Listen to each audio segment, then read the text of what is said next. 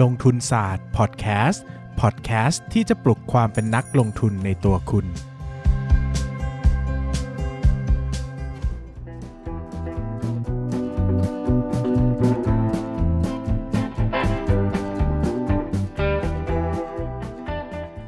สวัสดีครับ ยินดีต้อนรับเข้าสู่รายการลงทุนศาสตร์พอดแคสต์รายการที่จะชวนทุกคนมาพัฒนาความรู้ด้านการเงินและการลงทุนไปด้วยกัน ก่อนอื่นนะครับต้องขออภัยสำหรับ episode ที่แล้วนะครับที่หลายคนได้ฟังแล้วก็รู้สึกว่าเฮ้ยทำไมเสียงไม่ค่อยดีเลยนะครับ ก็ความจริงไม่ได้ป่วยแต่เออพอดียกคอมไปซ่อมมานะครับ แล้วก็ตัวเบ Basic Setting ในการอัดเสียงเนี่ย มันก็ถูกลบไปด้วยนะครับ พอดีก็ต้องพอดีก็ลืมไปนะครับ ก็ไม่ได้เช็คละเอียด ก็มีบางอย่างที่ต้องแก้ไขปรับปรุงนะครับ เทปนี้ก็พยายามกลับมาปรับเหมือนเดิมแล้วนะครับ แต่ถ้ามันเสียงมันไม่ดียังไงเนี่ย ก็ขออภัยด้วยนะครับ เพราะว่าผมเนี่ยเป็นคนที่โลเทคมากๆ มีความรู้เรื่องคอมพิวเตอร์อะไรเงี้ยน้อยมากนะครับ บางทีทำอะไรก็ไม่ค่อยเป็นผิดๆถูกๆนะครับ ก็ขออภัยด้วยนะครับ วันนี้เราจะมาคุยกันด้วยเรื่องที่เป็นอีกเรื่องหนึ่งนะครับ ที่ยังคือผมยังยังยังอยู่ในหัวข้อการวิเคราะห์คุณภาพบริษัทนะครับ หลังจากที่เราพูดในเรื่องเอ่อ business model canvas บวกหนึ่งไปแล้วนะครับ พูดในเรื่องของ Why Mode Matter ไปแล้วนะครับ อาทิตย์นี้ก็ยังอยู่ในที่พื้นฐานบริษัท ก็คือยังไม่ได้เปลี่ยน ยังไม่ได้ไปหัวข้อต่อไปนะครับ เราหัวข้อที่ 1 คือวิเคราะห์ปัจจัยมหาภาค หัวข้อที่ 2 คือวิเคราะห์ปัจจัยอุตสาหกรรม และหัวข้อที่ 3 คือวิเคราะห์ปัจจัยรายบริษัทนะครับเราอยู่ในหัวข้อที่ 3 อยู่ หัวข้อที่4เนี่ยจะเป็นเรื่องของออการวิเคราะห์ผู้บริหารนะครับ ก่อนจะไปเออ เดี๋ยวขอดูก่อนว่าจะขึ้นงบการเงินก่อนหรือผู้บริหารดีนะครับ แต่ก็วันนี้ยังอยู่ในหัวข้อที่เป็นพื้นฐานบริษัทเชิงคุณภาพ แล้วอาทิตย์หน้าก็ยังเป็นเชิงคุณภาพเหมือนเดิมนะครับ เพราะว่าจริง ๆ แล้วหัวข้อนี้เป็นหัวข้อที่มีคนพูดค่อนข้างน้อย แล้วก็ผมอยากจะพูดเล่าเกี่ยวกับประเด็นที่มันเป็นเกี่ยวกับพวกเครื่องมือต่างๆ ที่ใช้ในการวิเคราะห์ได้ ที่เราจะสามารถนำไปดูได้ในการวิเคราะห์ธุรกิจจริง ๆ นะครับวันนี้เนื่องจากเป็นโมเดลที่ อธิบายง่ายเข้าใจง่ายนะครับ ผมก็เลยจะพูดทั้ง 2 โมเดลด้วยกันนะครับ โมเดลแรกที่จะพูดถึงวันนี้คือ business life cycle นะครับ หรือว่าวงจรชีวิตธุรกิจ business life cycle นะครับ ก็แนะนำว่าให้เปิดภาพใน Google ดูประกอบไปด้วยก็ได้ หรือว่าถ้าไม่ยังไม่สะดวกนะครับ ก็ค่อยไปเปิดดูย้อนหลังทีหลังก็ได้นะครับแต่ผมก็จะเล่าภาพตามนี้นะครับว่า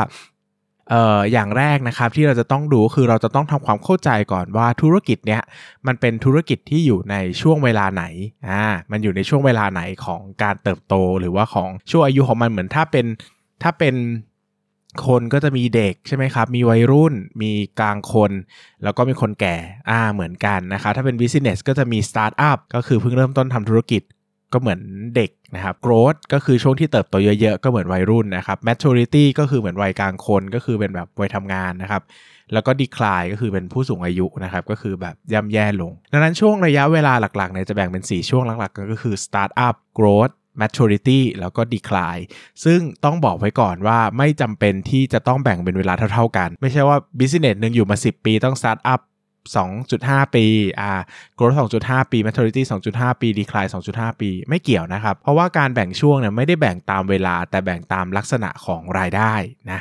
นะครับ คราวนี้เนี่ยผมก็จะอธิบายแต่ละช่วงเพื่อที่จะทำให้เราได้ทำความเข้าใจมากขึ้นนะครับ โดยจากช่วงแรกสุดนะครับคือช่วงสตาร์ทอัพคือช่วงก่อตั้งธุรกิจเนี่ยก็คือรายได้เนี่ยนะครับจะน้อยนะครับจะน้อย แล้วก็จะค่อยๆเพิ่มขึ้นนะครับแต่โดยภาพรวมแล้วเนี่ยจะไม่ได้เพิ่มขึ้นรุนแรงมากนะครับแล้วก็จะเริ่มต้นจากศูนย์ช่วงนี้จะเป็นช่วงตั้งไข่ของธุรกิจนะครับก็คือจะรอดไม่รอดเนี่ยก็จะเห็นก็ได้ช่วงนี้แหละ เพราะว่าถ้าเริ่มต้นแล้วไม่รอดสัก 2 ปีก็จะหายไปนะครับ ก็จะเจ๊งไปง่าย ๆ นั่นแหละนะครับ ซึ่งโดยทั่วไปเนี่ยเราจะไม่ค่อยเห็น phase นี้นะครับใน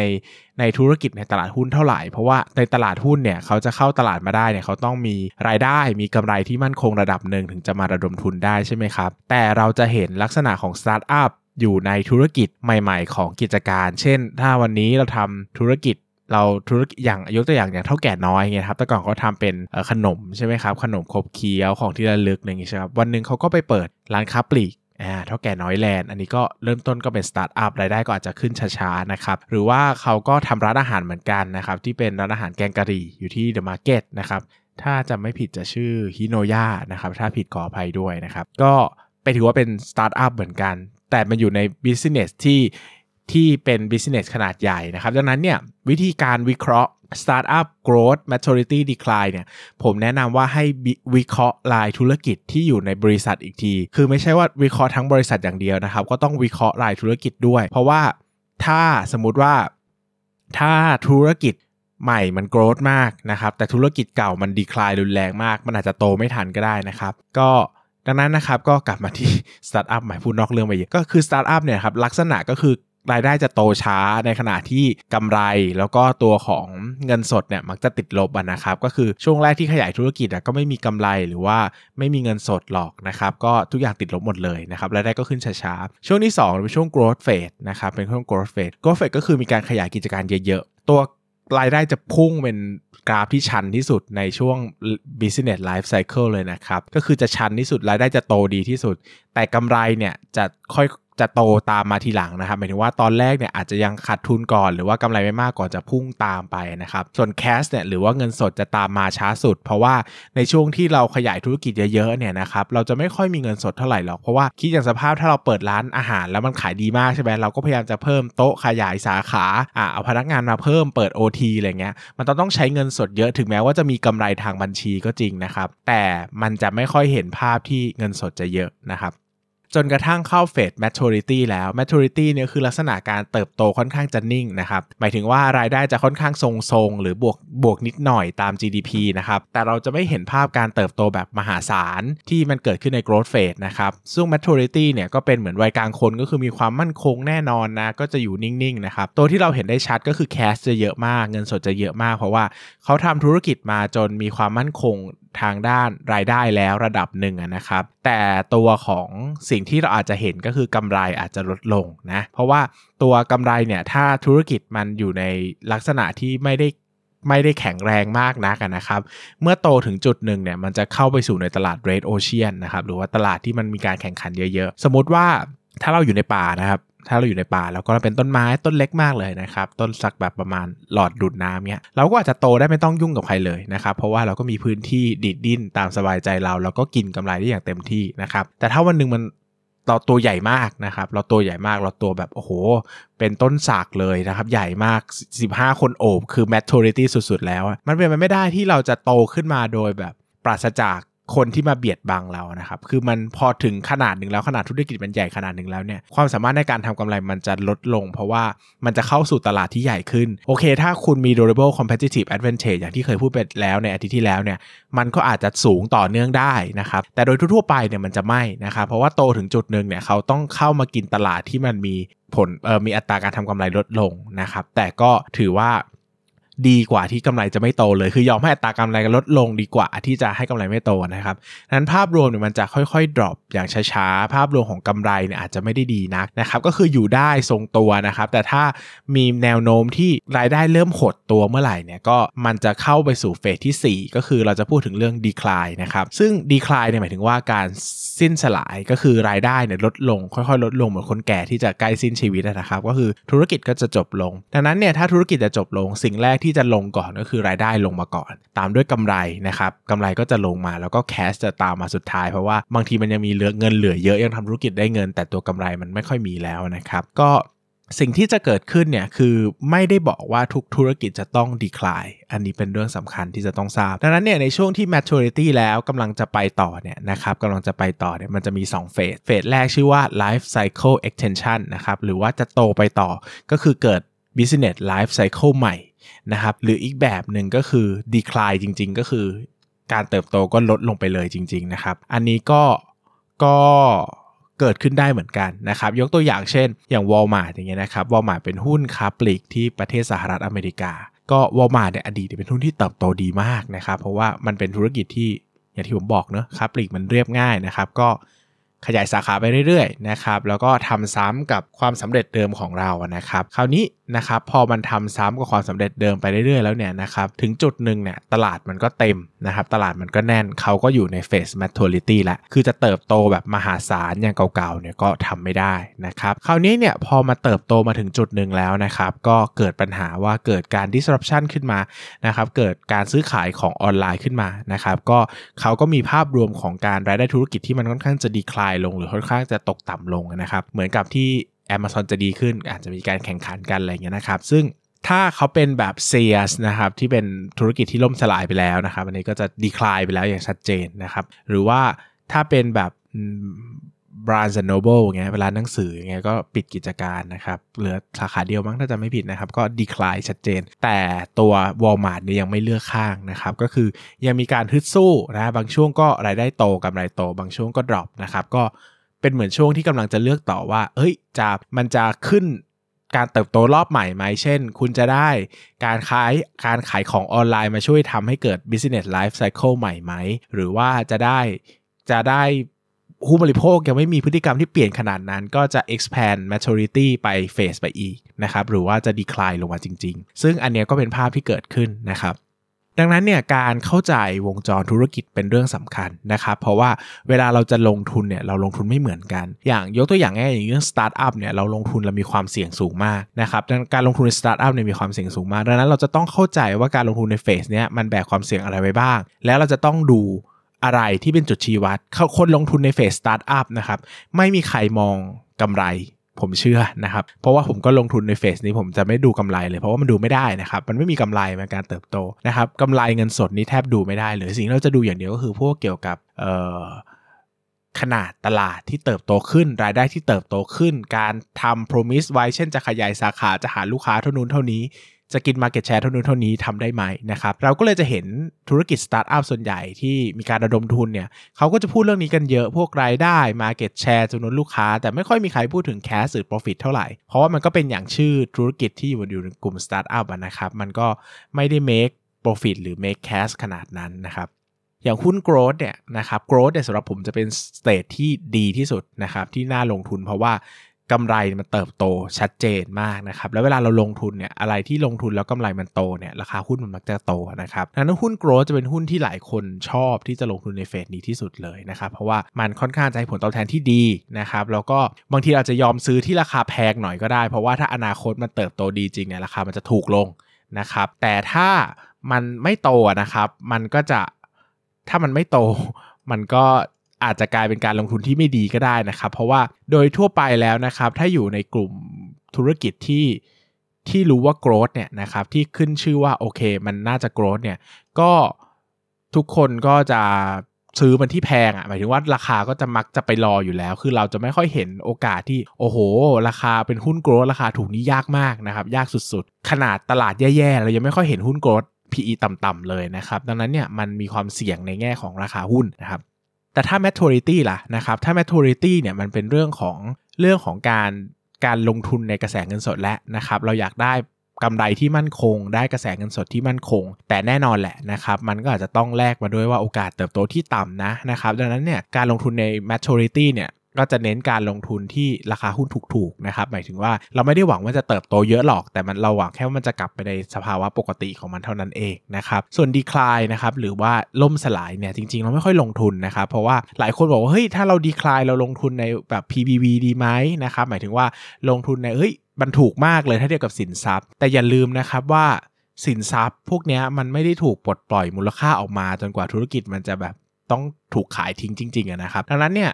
มันอาจจะมีสินทรัพย์มูลค่ามากอยู่ก็ได้ แต่มันอาจจะไม่มีเวลาปลดปล่อยนะครับธุรกิจก็ drop ลงไปเรื่อยๆก็จะกินทุนเราไปเรื่อยๆจนสุดท้ายมันอาจจะหายก็สุดท้ายแล้วสินทรัพย์ที่มีก็อาจจะหายหายไปเรื่อยๆก็ได้นะครับดังนั้นเนี่ยโดยส่วนตัวแล้วผมจะไม่ลงทุนในธุรกิจที่มัน decline อย่างชัดเจนนะครับแต่ก็มีลงทุนบ้างนะครับ แต่ต้องอธิบายอย่างนี้ว่า คือผมไม่ได้ลงทุนในภาพรวม business ที่ decline แต่มันมีบางธุรกิจที่อย่างที่ผมบอกนะครับว่าองค์กรหนึ่งอะเขาไม่ได้ทำธุรกิจแค่อย่างเดียว บางอย่างเขาอาจจะเป็น growth บางอย่างอาจจะเป็น maturity บางอย่างอาจจะเป็น startup บางอย่างอาจจะเป็น decline บางทีผมซื้อธุรกิจที่มันเป็น growth แต่เราก็ต้องได้ decline มาด้วยแบบนี้ก็ได้นะครับ ดังนั้นเนี่ยเวลาเราดูเราจะต้องประเมินมูลค่าแยกกัน หมายถึงว่าเราต้องประเมินมูลค่าว่าเฮ้ยอัน growth ที่เราให้เท่าไหร่ decline เราให้เท่าไหร่ maturity เราให้เท่าไหร่ startup เราให้เท่าไหร่นะครับสิ่งที่เราเจอกันเยอะแล้วก็เป็นความผิดพลาดที่ผมก็ผิดพลาดในอดีตนะครับคือเราชอบประเมินมูลค่าแต่สิ่งที่เราชอบ เช่นเราประเมินมูลค่า growth ประเมินมูลค่า maturity แล้วก็บอกว่าเฮ้ยมูลค่ามันเท่านี้เช่นธธุรกิจหนึ่งมี4 4ธุรกิจนะครับมีทั้ง Startup มีทั้ง Growth มีทั้ง Maturity มีทั้ง Decline เลย เราบอกว่าราคาหุ้นอยู่ 10 บาท เราเราประเมินมูลค่า Growth ได้ 5 บาท Maturity ได้ 10 บาท เราบอกเฮ้ย 15 บาทแล้วเนี่ย ราคาหุ้นอะมัน 10 บาทเองนะครับ ก็ถูกเนาะ ถ้าซื้อตอนนี้เหมือนได้สตาร์ทอัพกับ decline มาฟรีๆ ก็ไม่ได้เสียหายอะไร แต่ความจริงมันเสียหายนะครับ เพราะว่าถ้ามันติดลบอะ หมายถึงว่าถ้า cash มันแย่ profit มันแย่นะครับ เงินสดมันแย่กำไรมันแย่เนี่ยมันจะไปกินมูลค่าพื้นฐานของไอ้ส่วนที่ดีของธุรกิจที่เป็น growth เป็น maturity ได้นะครับ ดังนั้นเนี่ยถึงแม้ว่าจะต้องประเมินมูลค่าแบบติดลบอะหมายถึงว่าเราจะต้องดูว่าเฮ้ยมันติดติดลบเท่านู้นเท่านี้ก็ต้องเอาออกนะครับก็คือต้องคิดเหมือนกันว่าผลที่เกิดขึ้นกับธุรกิจภาพรวมเนี่ยจะเป็นยังไง ดังนั้นเนี่ยเวลาที่เราจะใช้โมเดลนี้จริง ๆ ในการทำธุรกิจนะครับในการวิเคราะห์ธุรกิจเนี่ยมันจะไม่ได้ง่ายแล้วก็ไม่ได้ตรงไปตรงมาขนาดนั้น เพราะว่าธุรกิจโดยส่วนใหญ่ในตลาดหุ้น มันเป็นธุรกิจที่มีหลายอย่างผสมกันนะครับ ธุรกิจเดี่ยวๆเนี่ยน้อยมากนะครับ น้อยมาก คือถึงแม้ว่าจะเป็นธุรกิจเดี่ยวนะครับ อย่างยกตัวอย่างเช่นเอ่อ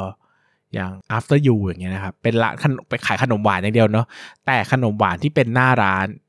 ก็อาจจะเป็น growth ถูกไหมแต่ขนมหวานที่เป็น OEM ก็อาจจะเป็นสตาร์ทอัพ หรือเปล่า หรือว่าเป็น maturity หรือเปล่าไม่รู้เหมือนกันนะครับ แบบนี้มันก็เกิดการผสมผสานของหลายส่วนนะเราต้องพยายามมองภาพหลักว่า แต่ละธุรกิจเขาอยู่ในอันไหนนะครับอยู่ในอันไหนมีมูลค่าเท่าไหร่ แล้วก็กระจายสิ่งที่เขาทำสิ่งที่เขาเป็นเนี่ยแยกออกมาจากกัน แล้วก็ลองเวทน้ำหนักให้ดีว่าเฮ้ยอันไหนน่าสนใจไม่น่าสนใจ ดังนั้นเนี่ยผมจะพูดอยู่ 2 อย่างหลักๆ ก็คือเรื่องของ growth กับ maturity นะครับ growth เนี่ย อย่างที่บอกก็คือลงทุนเราอาจจะยอมซื้อที่ fair value ก็ได้ เพราะว่าถ้ามันโตดีเนี่ยกำไรหุ้นมันจะไปได้ไกล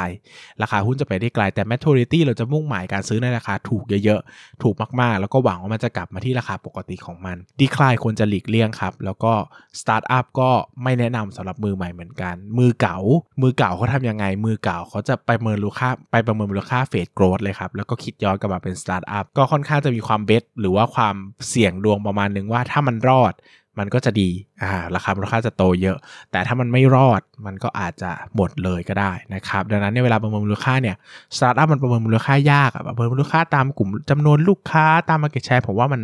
มันหลักมันหลักลอยเกินไปอะครับ สุดท้ายแล้วเราก็คำนวณเป็นกำไรนี่แหละ แต่เราอาจจะต้องไปคิดไกลหน่อยเช่น คิดเป็น growth แล้วถอยกลับมา คิดเป็น maturity แล้วถอยกลับมา ซึ่งในชีวิตจริงมันมันไม่ได้ง่ายขนาดนั้นในการที่ธุรกิจทุกอย่างจะรอดผลจากช่วงเวลาของการเริ่มต้น ทำธุรกิจไปได้นะครับ อันนี้เป็นโมเดลแรกที่พูดถึงก็คือโมเดลของ business life cycle นะครับ ตัวแปรที่เราจะดูหลักๆ ก็คือมีรายได้กำไรแล้วก็เงินสดนะครับ แนะนำว่าให้ดูภาพประกอบใน Google ก็จะเห็นภาพได้ชัดมากขึ้นว่าผมกำลังพูดอะไรอยู่นะครับ ก็ขอโทษด้วยที่คือหลายคนเนี่ยก็พยายามจะบอกว่าเฮ้ยให้ผมทำเป็น คลิปวิดีโอได้ไหมหมายถึงว่าสอนเนี่ยเปิดเป็นคลิปวิดีโอ แล้วก็มีสไลด์มีอะไรประกอบได้ไหมอะไรเงี้ยนะครับเพราะต้องอธิบายอย่างนี้ว่าคือทีมงานของผมอะมีอยู่ 2 คน ก็คือผมกับเพื่อนผมอีกคนนึงนะครับซึ่งเพื่อนผมเนี่ยเขาก็ช่วยทำเพจทุกอย่างนั่นแหละนะครับ ช่วยลงบทความช่วยทำรูปภาพ ช่วยตัดต่อคลิปอะไรเงี้ยนะครับ ซึ่งจำนวนคนอะมันค่อนข้างจะน้อยมากแล้วก็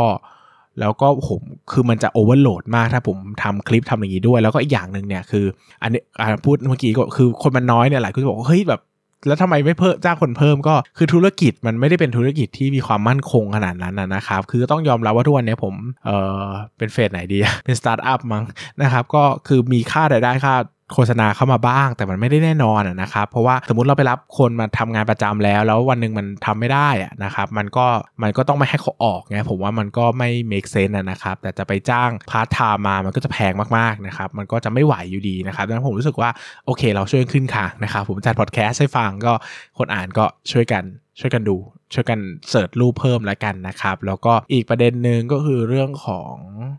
เอ่อ เรื่องของพอดแคสต์มันง่ายด้วยนะครับ เพราะว่าผมไม่ต้องเตรียมตัวเยอะนะครับ ก็ผมสามารถ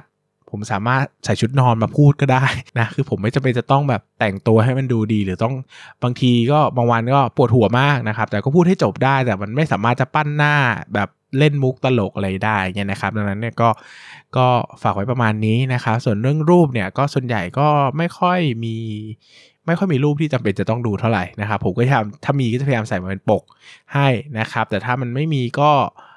มันไม่มีก็ไม่มีอะไรจะพูดนะครับหมายถึงว่ามันก็ไม่มีรูปอะไรเป็นพิเศษนะครับอะก็เดี๋ยวขอไปที่โมเดลที่ 2สำหรับวันนี้นะครับโมเดลที่ 2สำหรับวันนี้ก็คือโมเดลที่ชื่อว่า BCG นะครับ Metric นะครับ BCG Metric BCG Metric เนี่ยก็เป็นอีก matrix หนึ่งที่ใช้ในการ วิเคราะห์ธุรกิจมากๆนะครับเป็นอีกอันหนึ่งที่มีความเขาเรียกว่าอะไรล่ะ ได้รับความนิยมอย่างสูงเลยนะครับ ก็มัน BCG Metric เนี่ยเขาย่อมาจาก Boston Consultancy Group นะครับ ซึ่งอาสารภาพตามจริงก็ผมก็ไม่เข้าใจเหมือนกันนะครับ ว่ามันย่อมาแบบนี้แล้วมันหมายความว่าอะไรนะครับ แต่ก็ผมก็ใช้นะครับในการที่เราจะคาดการหรือมองภาพ business นะครับหรือว่าเลือกกลยุทธ์ในการลงทุนได้ ซึ่งเดี๋ยวกลยุทธ์ในการลงทุนเนี่ยเดี๋ยวจะพูดเต็มๆอีกครั้งหนึ่งในหัวข้อกลยุทธ์การลงทุน วันนี้จะแตะๆเพื่อเชื่อมโยงระหว่างพื้นฐานธุรกิจกับกลยุทธ์การลงทุนนะครับเวลาที่ดู BCG Metric เนี่ยนะครับเขาจะดูตัวแปรอยู่ 2 ตัวนะครับ ตัวแปรแรกก็คือว่าส่วนแบ่งการตลาดอ่าตัวแปรแรกคือส่วนแบ่งการตลาด ตัวแปรที่ 2 คือการเติบโตของตลาด นะการเติบโตของตลาด เช่น ถ้าธุรกิจหนึ่งอาจจะเติบโตตลาดเติบโตมาก เช่น สมมุติว่าเป็นธุรกิจส่งอาหาร Delivery อย่างเงี้ยมันโตมหาศาลใช่ไหมครับ แต่ส่วนแบ่งอาจจะน้อยก็ได้ หรือจะมากก็ได้ อันนี้ก็แล้วแต่ว่า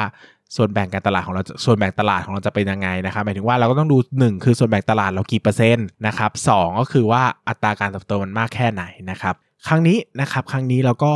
มาดูนะครับว่าอย่างแรกเราก็จะแบ่ง relative market share นะครับหรือส่วนแบ่งตลาดเนี่ยเป็น 2 กลุ่มนะครับกลุ่มแรกก็คือพวกเป็นมีส่วนแบ่งการตลาดสูงนะครับมีส่วนแบ่งการตลาดสูง อีกกลุ่มหนึ่งก็คือมีส่วนแบ่งการตลาดต่ำส่วนแบ่งการตลาดสูงเนี่ยอันนี้ก็มีหลายแนวคิดเหมือนกันว่าเราแบ่งกันยังไงดูกันยังไงนะครับแต่ผมส่วนใหญ่ก็จะให้อยู่ที่ประมาณ 10 อันดับแรกของอุตสาหกรรม อันนี้ผมถือว่ามีส่วนแบ่งการตลาดที่สูง โอเคนะครับสูงโอเค คือต้องเป็นอุตสาหกรรมที่มันแบบมีความ monopolistic นะหมายถึงว่ามันค่อนข้างจะกระจายหน่อย คือไม่ใช่เป็น oligopoly อะไรเงี้ยนะครับไม่ใช่ monopoly อันนี้เคยพูดไปแล้วในเรื่องเศรษฐศาสตร์เนาะนะครับก็สภาพตลาดเนอะถ้ามันต้องแบบไปกระจายหน่อยอะนะครับมีกลุ่มลูกค้าเยอะหน่อยคือถ้าสักโอเคอะเจ็ดแบรนด์แรก 10 แบรนด์แรก 10 กลุ่มธุรกิจแรกเนี่ยผมถือว่าเป็นกลุ่มลูกค้าที่มีส่วนแบ่งการตลาดสูงนะครับ ถ้าหลังจากนั้นก็เป็นส่วนแบ่งการตลาดต่ำนะครับแล้วก็อัตราการเติบโตของตลาดคือดูทั้งตลาดเลยนะ ไม่สนใจธุรกิจแล้วนะครับถ้าอัตราการเติบโตสูงนะครับก็ส่วนใหญ่ผมจะตัดที่เทียบกับ GDP นะครับถ้า GDP โตเท่าไหร่แล้วตลาดเนี้ยโตกว่า GDP นะครับก็ถือว่าเติบโตสูง ยิ่งถ้าโตเติบโตมากกว่า 2 เท่านี่คือสูงมากนะครับน่าสนใจมาก แต่ถ้าเติบโตต่ำกว่า GDP นะครับหรือใกล้เคียงกับ GDP นะก็ความจริงเนี่ยเอาจริง ๆ คือถ้าโตต่ำกว่า โตโตต่ำกว่าสัก 1.5 เท่าของ GDP ผมว่ามันก็มันก็ไม่ได้ดูโตเท่าไหร่ มันก็ตามเงินเฟ้อตาม GDP อะไรไปเรื่อยเปื่อยนะครับ ก็ถ้าโตมากกว่า 2 เท่าแล้วกันอะจะได้เป็นการเติบโตที่เยอะนะครับ เช่น ปีนี้ GDP โต 4 ถ้าตลาดโตเกิน 8%เนี่ยผมว่าเป็นการเติบโตที่เยอะนะครับ เราก็จะแบ่งหุ้นออกเป็นได้4กลุ่มนะครับ ก็คือหุ้นมาเอ่อหุ้นส่วนแบ่งการตลาดมาก ในตลาดที่โตดี หุ้นส่วนแบ่งการตลาดมาก ที่ตลาดโตน้อย หุ้นส่วนแบ่งการตลาดน้อยที่ตลาดโตมากหุ้นส่วนแบ่งการการตลาดน้อยที่ตลาดโตน้อยนะครับกลุ่มแรกที่เป็นสตาร์นะครับเป็นดวงดาวเป็นความงดงามที่น่าลงทุนมากก็คือ ส่วนแบ่งการตลาดมากแล้วก็ตลาดโตดีนะครับ ก็คือเป็นผู้ชนะในอุตสาหกรรมด้วย และอุตสาหกรรมก็โตอย่างดีด้วยนะครับ ยกตัวอย่างเช่น อ่ายกตัวอย่างเอาเป็นหุ้น มันพูดได้เนอะ เพราะว่าตัวเลขพวกนี้มันค่อนข้างโซลิดอยู่แล้วนะครับ อย่างยกตัวอย่างเช่น ธุรกิจ medical tourism ละกันนะครับ medical tourism ก็อย่าง BDMS อย่างเงี้ยนะครับ ช่วงประมาณสัก 5 ปีที่ผ่านมาก็คือเมื่อเมื่อเหตุการณ์เมื่อ 5 ปีที่แล้วนะครับ ก็ภาพ medical tourism เนี่ยดีมากนะครับโตปีละเป็น 10เป็น 20%นะครับ แล้วก็อย่างที่เราทราบกันดีว่า BDMS นะครับ BS ก็เป็นผู้นำในตลาดนี้นะครับ ดังนั้นเนี่ยเขาก็จะเข้ากลุ่มที่เป็นส่วนแบ่งตลาดมาก ตลาดเติบโตดีนะครับ ก็จะเป็น Star นะครับก็จะถือว่าเป็นธุรกิจกลุ่ม Star ก็คือว่ามีรายได้กับกำไรที่มั่นคงนะครับมีเอ่อมีกระแสเงินสดกลางๆนะครับแล้วก็ strategy หรือการเราที่เราจะลงทุนเนี่ยต้องลงทุนในการเติบโตนะครับซึ่ง BS กับ BDMs เนี่ยมีเครือธุรกิจที่เป็น Star ของ medical tourism ก็จริง แต่มันไม่ใช่ทั้งหมดนะครับ เพราะว่า BDMS ก็มีธุรกิจอื่นๆด้วย ดังนั้นก็จะเหมือนกับ business life cycle นะครับก็คือ เรามองส่วนแบ่งธุรกิจเป็นหลัก หมายถึงว่าเรามองแต่ละ sector ไปว่าในธุรกิจเขามีหลาย sector มีอะไรบ้างนะครับ คือไม่ได้มองว่าโอ้โห ธุรกิจหนึ่งจะต้องเป็น star ร้อยเปอร์เซ็นจะต้องเป็นจะต้องเป็นอะไรร้อยเปอร์เซ็นเพราะว่าถ้าเขามีส่วนแบ่งหลายธุรกิจเนี่ยมันก็จะต้องกระจายไปนะครับ ก็ต้องดูภาพแต่ละส่วนแยกกันไปนะครับกลุ่มที่2นะครับก็จะเป็น relative market share หรือว่าส่วนแบ่งการตลาดสูง แต่ตลาดอะไม่ค่อยโตนะครับ อันนี้ผมก็จะขอยกหุ้น ตัวนี้แล้วกันนะครับก็คือ Advance นะครับก็ผมมองว่าภาพรวมโทรคมนาคมประเทศไทยเนี่ยมันไม่ได้โตดีเหมือนแต่ก่อนแล้วนะครับ เพราะว่าจำนวนเบอร์โทรศัพท์เนี่ยก็สูงเกิน 100%ของจำนวนคนไปแล้วนะครับ แล้วก็อัตราอาปูหรือว่าอัตราการใช้ต่อคนเนี่ยมันก็ไม่ได้เติบโตโดดเด่นนะครับ มันมีแนวโน้มจะทรงๆด้วยซ้ำว่าแบบเออลดราคาแข่งกันอะไรอย่างงี้ใช่ไหมครับ แต่ a d v a n c e เนี่ยเป็น เป็นผู้นำในตลาดนี้นะครับก็คือมีส่วนแบ่งการตลาดสูงที่สุด แล้วก็มีส่วนแบ่งการตลาดนี้เอาตอนที่ผมซื้อแล้วกันนะ ผมซื้อหุ้นตัวนี้ตอน 5 ปีที่แล้วตอนนั้นอันดับหนึ่ง ตอนนี้ก็ น่าจะอันดับหนึ่งนะ ในแง่ของรายได้แต่จำนวนเบอร์อาจจะแพ้ True ไปแล้วนะครับ ก็ e a r n i n g นะครับรายได้ก็จะค่อนข้างมั่นคงนะครับ กระแสเงินสดก็จะมั่นคงนะครับ แต่วิธีการลงทุนเนี่ยเราไม่ลงทุนเพื่อการเติบโตนะครับ เพราะอย่างที่บอกแล้วว่าตลาดมันไม่โต ตลาดมันไม่โตแล้วถ้าเขาเป็นผู้นำคือเขาใหญ่อยู่แล้วอะการที่เขามีส่วนแบ่งการตลาดอยู่ 50%เขาจะเติบโตเป็น 60%นี่ยากมากนะครับ เพราะมันจะต้องอาจจะต้องกินทั้งบริษัทไปเลยอะแต่ถ้าส่วนแบ่งการตลาดเขา1%อะเขาจะโตไป 2%ผมว่าอันเนี้ยง่ายนะครับไม่ยากมากนะครับ ก็ดังนั้นเนี่ยถ้าเราจะลงทุนในกลุ่มนี้นะครับ กลุ่มแม่บัวก็จะเรียกว่าหุ้นแคชคาวนะครับก็จะลงทุนในกระแสเงินสดเป็นหลักนะครับ อาจจะต้องเน้นเงินปันผลไหมนะครับ เน้นกำไรที่มั่นคงไหม แต่อย่างเมื่อกี้ถ้ามีสตาร์นะครับมีหุ้นที่เป็นดวงดาวจะลงทุนในการเติบโตเป็นหลักลงทุนในโกรดก็จะเหมือนหุ้นโกรดกับหุ้นปันผลนะนะครับ กลุ่มที่3ครับคือตลาดเติบโตดี แต่ส่วนแบ่งการตลาดต่ำนะครับ อันนี้ก็จะเป็น question mark นะครับ ก็คือคือมันอยู่ในสถานการณ์ที่ดีอะหมายถึงว่าสภาพแวดล้อมในการเติบโตมันดีมาก แต่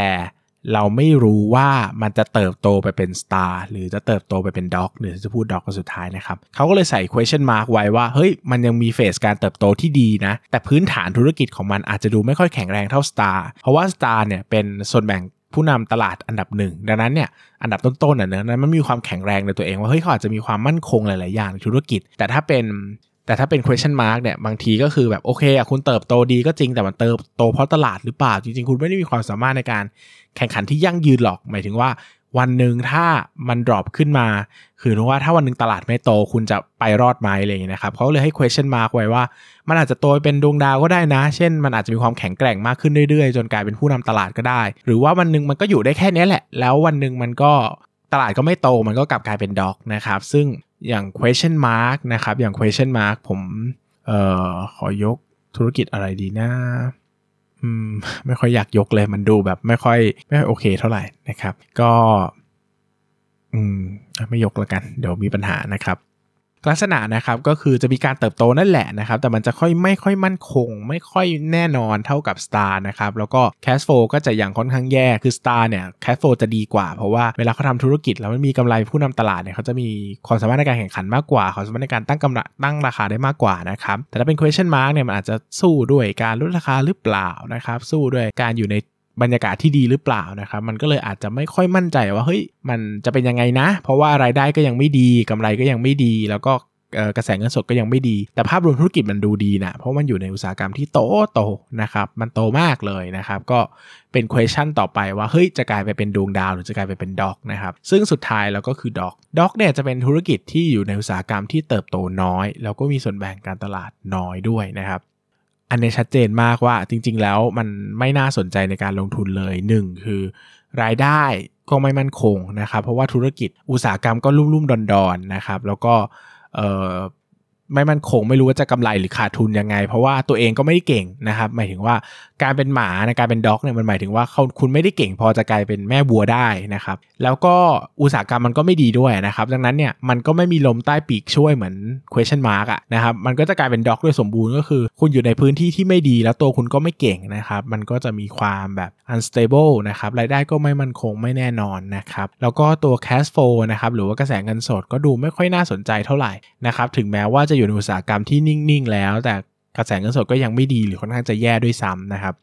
ดังนั้นในการลงทุนในกลุ่มนี้เนี่ยนะครับส่วนใหญ่ก็จะเป็นการลงทุนแบบเเขาเรียกว่าอะไรนะ turn around นะครับหมายถึงว่าการลงทุนแบบกะว่าเฮ้ยซื้อหุ้นที่แย่แล้วมันพลิกกลับมาเป็นดีมากๆนะครับหมายถึงว่าเราอาจจะเจอภาพที่โอเคอะเขาสามารถขึ้นมาครองตลาดได้กลายเป็นแม่บัวถูกรีเลท PE ใหม่ ปรับสภาพธุรกิจปรับปรับราคาซื้อขายหุ้นใหม่หรือเปล่า หรือว่าเขาจะ ตลาดมันจะเติบโตขึ้นมากในอนาคต เราอาจจะมาก่อนการมองเห็นภาพในอนาคต เราก็เล็งไว้แล้วก็ซื้อไว้ มันเติบโตกลายเป็นสตาร์หรือเปล่านะครับ อย่างอย่างยกตัวอย่างอย่างแบบ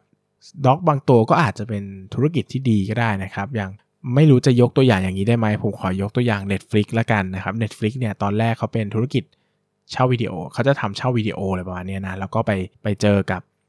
คู่แข่งที่ตอนนั้นก็จะใหญ่มากนะครับ แล้วเขาก็ เอ้ยไม่ทำแหละสู้ไม่ได้ก็เลยต้องตอนแรกก็ทำเช่าวิดีโออยู่นั่นแหละนะครับแล้วก็ตอนหลังก็เปลี่ยนไปทำสตรีมมิ่งซึ่งตอนนั้นในธุรกิจสตรีมมิ่งเป็นธุรกิจที่ที่อาจจะมีการเติบโตดีอะแต่ผมว่ามันยังไม่น่าสนใจเท่าไหร่นะครับ แล้วก็ตัว Market Share ของเขาเนี่ยก็อาจจะไม่ได้โดดเด่นหมายถึงว่า ก็อาจจะไม่ได้คือมันไม่ได้มันไม่สมควรจะเรียกว่าแม่วัวเขาใช่ไหมเพราะว่ามันไม่ได้ทำกำไรได้ คือธุรกิจมันไม่ได้อุตสาหกรรมมันไม่มันไม่ได้มั่นคงอะไรอย่างเงี้ยนะครับเพราะว่าตอนแรกมันเป็น dog อะมันดูเป็นแบบ อุตสาหกรรมก็ไม่ดีตัวตัวธุรกิจก็ดูดูแบบว่าลุ่มๆดอนๆเนอะช่วงแรกก็จะใครจะทราบว่า ถ้าใครอ่าน story ของ Netflix ก็จะรู้ว่า เฮ้ย ช่วงแรก ๆ เขามีเงินน้อยมากเลยนะ เขาทุ่มเทกับการทำออริจินอลคอนเทนต์เยอะดังนั้นเนี่ยเขาก็จะทุ่มเทกับการทำเอ่อ production เยอะทำให้เขาไม่ค่อยมีเงินสดมากมายเท่าไหร่นะครับก็แต่วันหนึ่งเขาก็ เติบโตขึ้นมาเป็น star นะครับ star ในที่นี้ก็คือโอเค คุณเป็นผู้นำในธุรกิจ แล้วก็ธุรกิจก็มีอุตสาหกรรมก็เติบโตได้ค่อนข้างดีนะครับ แต่ก็โอเคอาจจะ cash flow อาจจะไม่ได้มากมายอย่างที่หลายคนคาดหวังนะครับ แต่ก็พิสูจน์ได้จริง ๆ ว่าตัว BCG matrix เนี่ยมันไม่ได้ fix นะครับหมายถึงว่าคุณเป็นวัววันหนึ่งคุณอาจจะแพ้กลายเป็นหมาก็ได้ หรือว่าวันนึงเป็นหมาคุณอาจจะเติบโตกลายเป็นดวงดาวก็ได้หรือ question mark คุณอันนึงอันอาจจะกลายเป็นแม่วัวก็ได้นะครับก็อาจจะปรับไปกลับมานะครับแต่โดยพื้นฐาน เราจะต้องเข้าใจ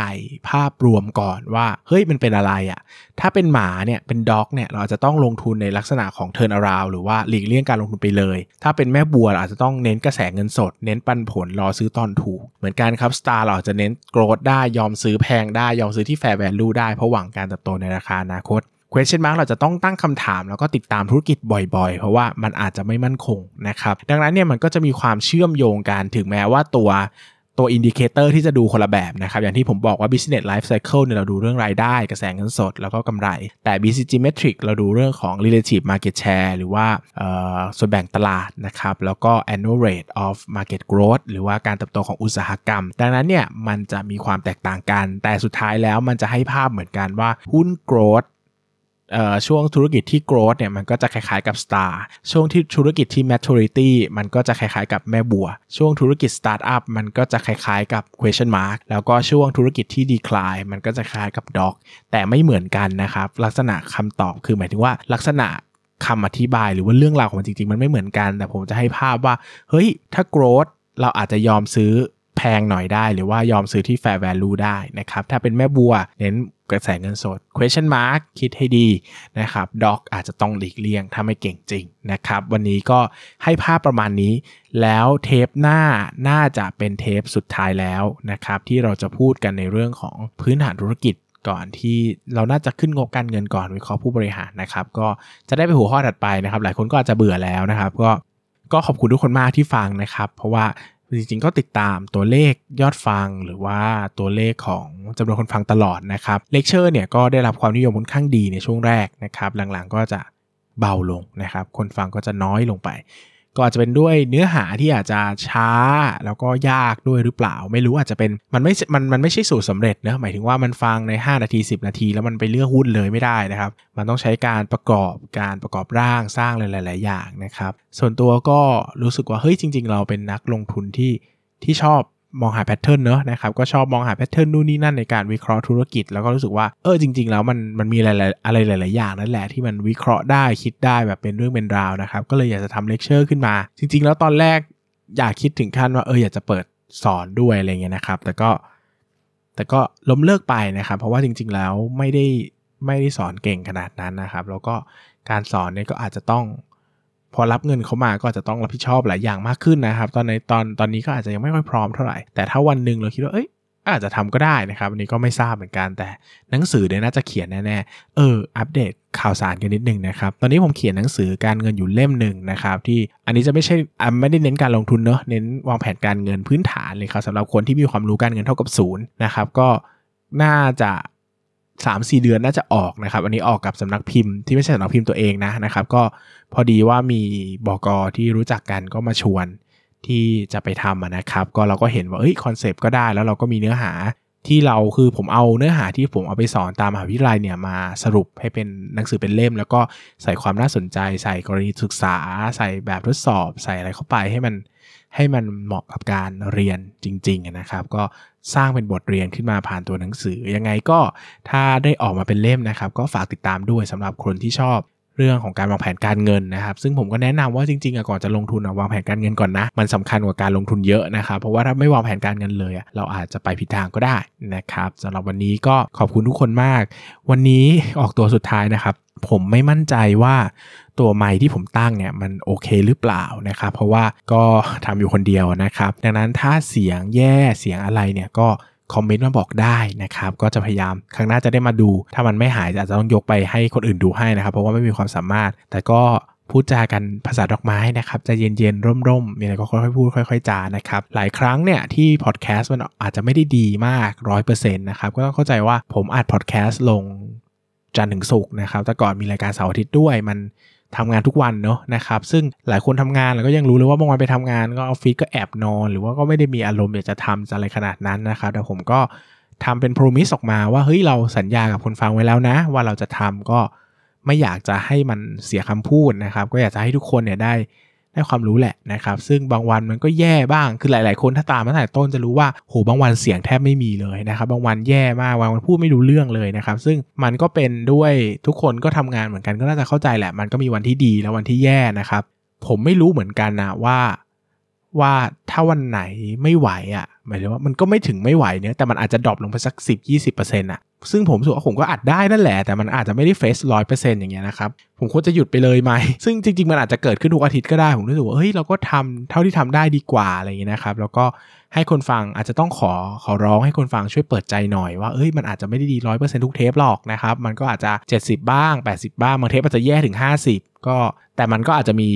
something behind this นะครับมีเรื่องราวข้างหลังมากมายที่ผมต้องต้องต้องต้องทำนะครับ เพราะว่าอย่างเทป คุยหุ้นพื้นฐานนะครับ อันนี้ก็ต้อง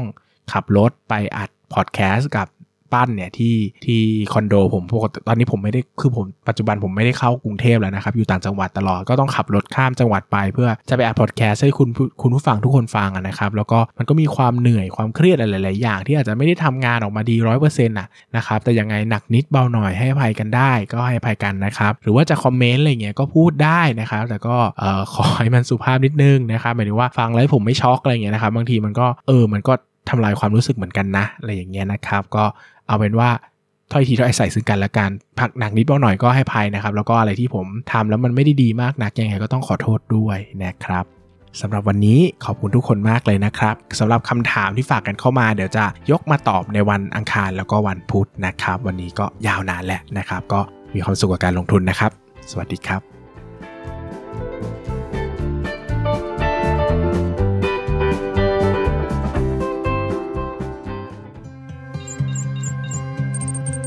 อย่าลืมกดติดตามลงทุนศาสตร์ในช่องทางพอดแคสต์เพลเยอร์ที่คุณใช้ แล้วกลับมาปลุกความเป็นนักลงทุนกันใหม่ในลงทุนศาสตร์พอดแคสต์